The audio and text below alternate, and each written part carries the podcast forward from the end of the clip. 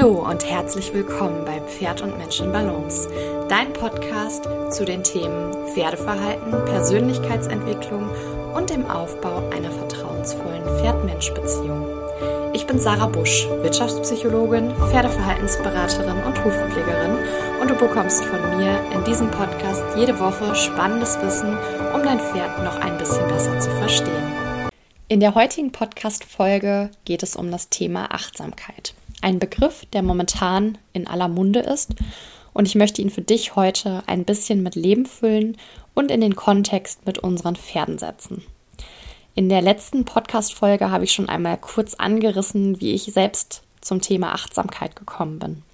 Und zwar durch mein Pferd Mio, der, als er zu mir gekommen ist, sehr ja, leicht unter Stress geraten ist, der sich schnell hat aus der Ruhe bringen lassen, der gar nicht gut atmen konnte in Arbeitssituationen, weil er immer so schnell angespannt war und von diesem Leistungsdruck so schnell gestresst war, dass ja, das echt auch unangenehm war und ich kein gutes Gefühl dabei hatte, ihn wirklich ähm, ja, stark zu fordern. Als er dann ein halbes Jahr bei mir war und sich die Situation eigentlich gerade langsam gebessert hatte, hatte er einen schweren Weideunfall, bei dem er sich ähm, die tiefe Beugesehne in der Fessel komplett durchgeschnitten hat, genäht werden musste, ähm, eine lange Zeit Boxenruhe zunächst im Raum stand und auch ja die Prognose, dass es sein kann, dass das nicht mehr wird, dass die Naht an der Sehne nicht hält und gegebenenfalls wieder reißt oder auch an einer anderen Sollbruchstelle entsprechend wieder reißt. Ähm, wir mussten uns also was überlegen, wie wir diese Zeit der Boxenruhe gut überbrückt bekommen und ähm, ich es schaffe, ihn ruhig zu halten. Also ich habe äh, ja am Anfang wahnsinnige Angst gehabt, dass ihn diese ganze Situation auch sehr stark stresst.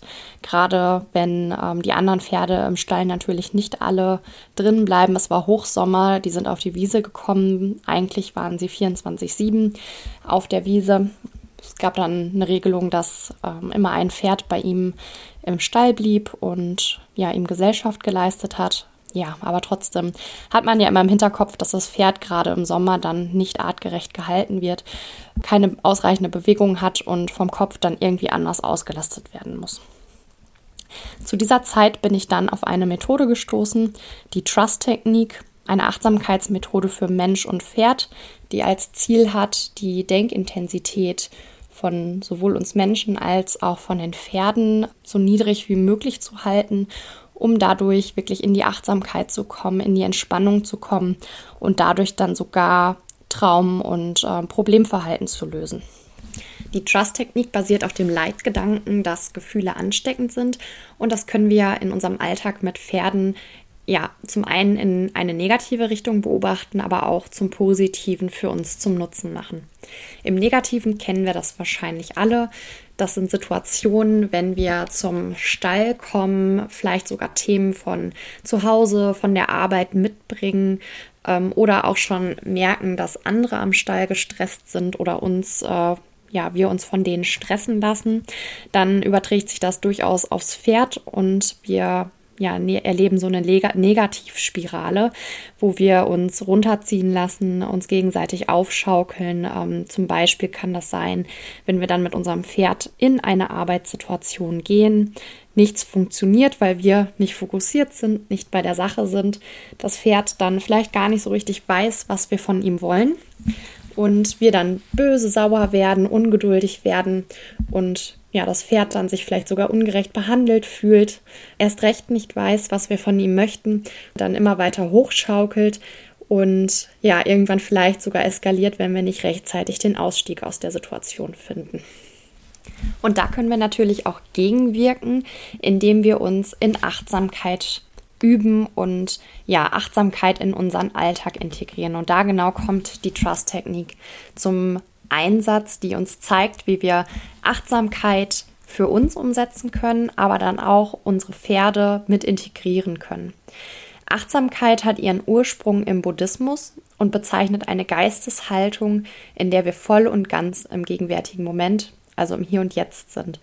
Und dabei sollten wir nicht an gestern oder an morgen denken.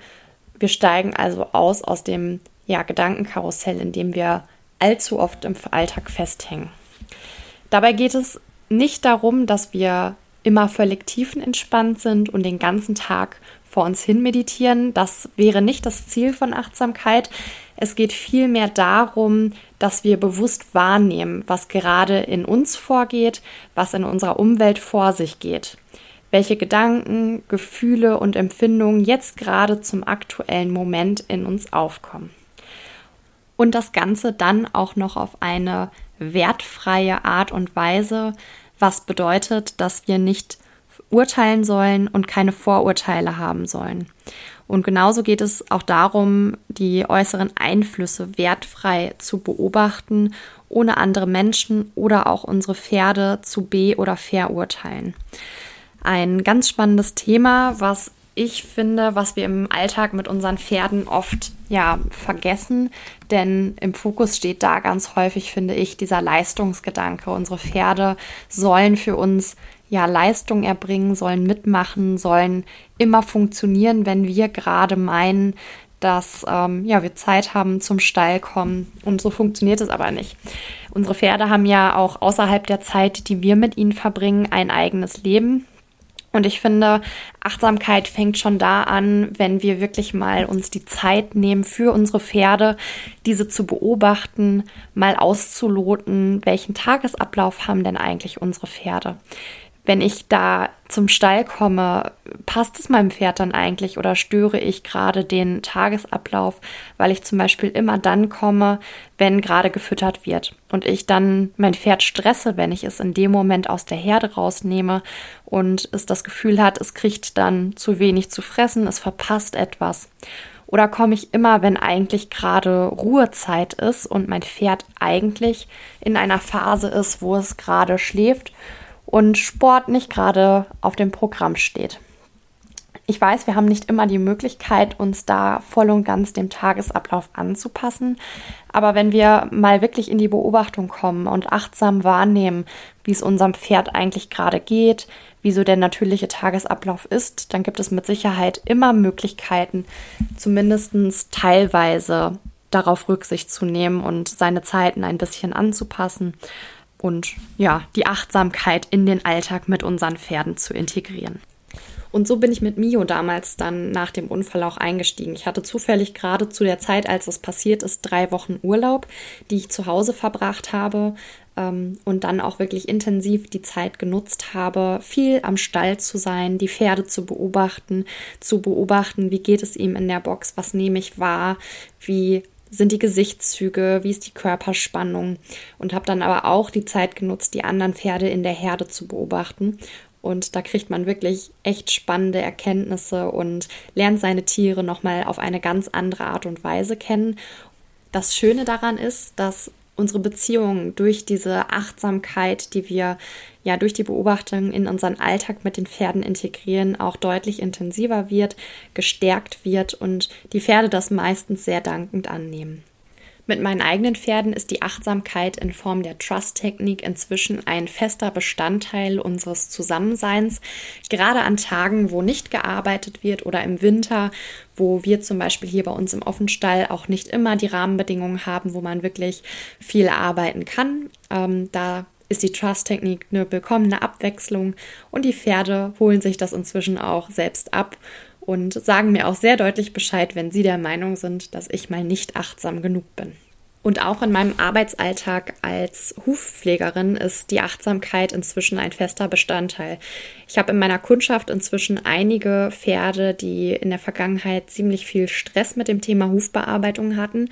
Und durch die Arbeit mit der Trust-Technik und das Einbinden der Achtsamkeit in die Arbeit, ja, bin ich da ein ganzes Stück weitergekommen an vielen Stellen und mich lassen Pferde ja die Hufe bearbeiten, die da vorher echt äh, sehr starken Stress mit hatten. Und das liegt nicht daran, dass ich irgendwas besonders toll kann, sondern einfach, weil ich mit einer anderen Haltung ans Pferd gehe.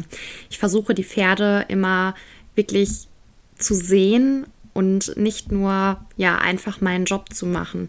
Und das nehmen die Pferde sehr sensibel und auch in vielen Fällen dankbar wahr. Ich versuche da auch immer ja, zu gucken, wenn sich ein Pferd zum Beispiel entzieht, woran liegt es und nicht einfach pauschal abzustempeln und zu sagen, na, das Pferd ist wieder mal unartig oder ähm, macht das mit Absicht. Pferde machen nichts mit Absicht einfach so und da ist es einfach wichtig, wenn man da wirklich ähm, achtsam dran geht und gerade als Dienstleister am Pferd auch die Verantwortung trägt, das Pferd als Ganzes zu sehen und ja, da nicht äh, seine Position auszunutzen und mit den Pferden irgendwas zu machen, was ihnen eigentlich Schaden zufügt.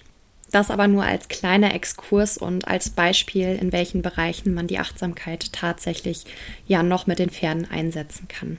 Zum Thema Stress bei der Hufbearbeitung wird es nämlich noch eine eigene Podcast-Folge geben, wo ich dann nochmal ja, detailliert darauf eingehen werde, wie Stress bei der Hufbearbeitung zustande kommen kann, was da die ausschlaggebenden Punkte sind, beziehungsweise die auslösenden Punkte und wie man dann aus dieser Problemschleife auch wieder rauskommt.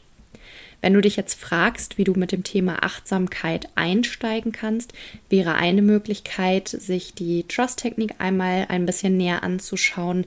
Zum Beispiel, indem du den Online-Videokurs dir anschaust. Den verlinke ich dir auch einmal in den Show Notes oder du buchst eine Trust Technique Consultation bei einem von uns Practitionern und da bin ich zum Beispiel eine, die mit deinem Pferd und dir, dir die Trust-Technik näher bringen kann, sodass du dann auch relativ schnell selber loslegen kannst, um die Trust-Technik anzuwenden.